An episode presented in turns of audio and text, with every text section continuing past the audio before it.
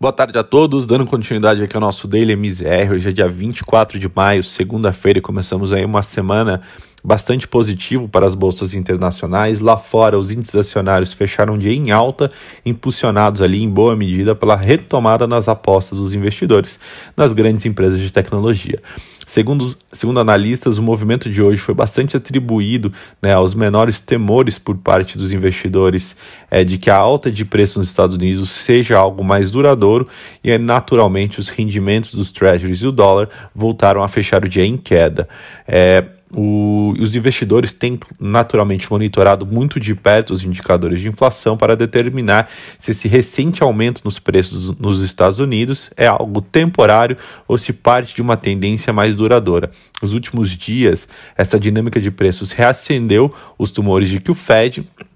possa ser obrigado a agir mais cedo do que o previsto sobre o início da retirada de parte de seus estímulos monetários, ainda que é, parte dos membros do Banco Central venham afirmando que ainda é muito cedo para começar a pensar na retirada de apoio e que os primeiros sinais de que há um debate sobre essa redução gradual é, de estímulos aparecem na última ata é, da reunião de política monetária da instituição.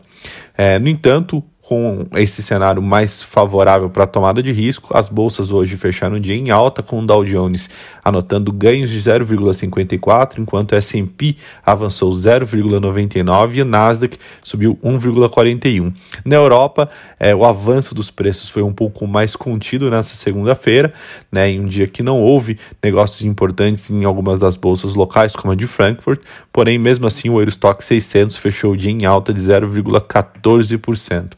Vindo para a Bolsa Brasileira,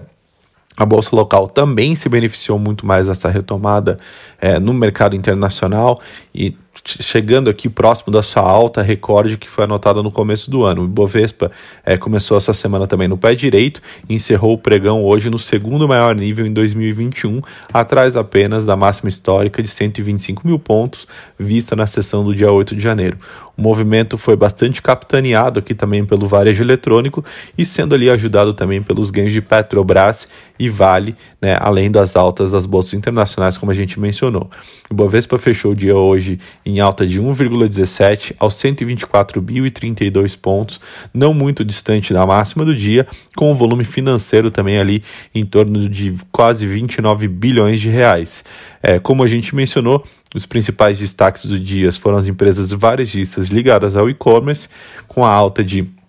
7,93 para Magazine Luiza, 5,53 para Americanas, 4,97 para Via Varejo e 4,12 para, para B2W. Vindo para a parte de câmbio, é, o susto com um dado mais forte do que o esperado dos setores industrial e de serviços dos Estados Unidos no final da semana passada abriu um espaço para uma sessão de recuperação dos ativos de riscos nessa segunda-feira, entre eles, naturalmente, o real.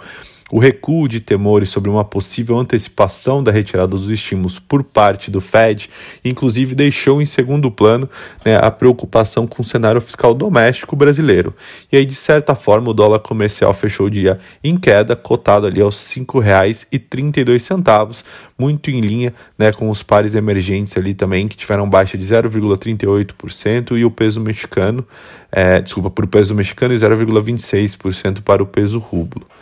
É, vindo para a parte de juros, o movimento de incerteza em torno das contas públicas no Brasil voltou a falar mais alto nessa segunda-feira e fez ali com que os juros futuros encerrassem essa sessão, a sessão dessa segunda-feira em alta. É, um movimento que foi visto com mais intensidade nos trechos intermediários e longos da curva termo, mas também ali é, na, ponta cur, na ponta curta a gente viu ali uma leve alta no momento em que as expectativas de inflação para a economia brasileira voltam a subir, né? ao mesmo tempo que o cenário mais otimista para uma atividade econômica neste ano também vem se consolidando aqui no mercado. Bom, por hoje essas são as notícias. Amanhã a gente volta com mais informação. Muito obrigado a todos.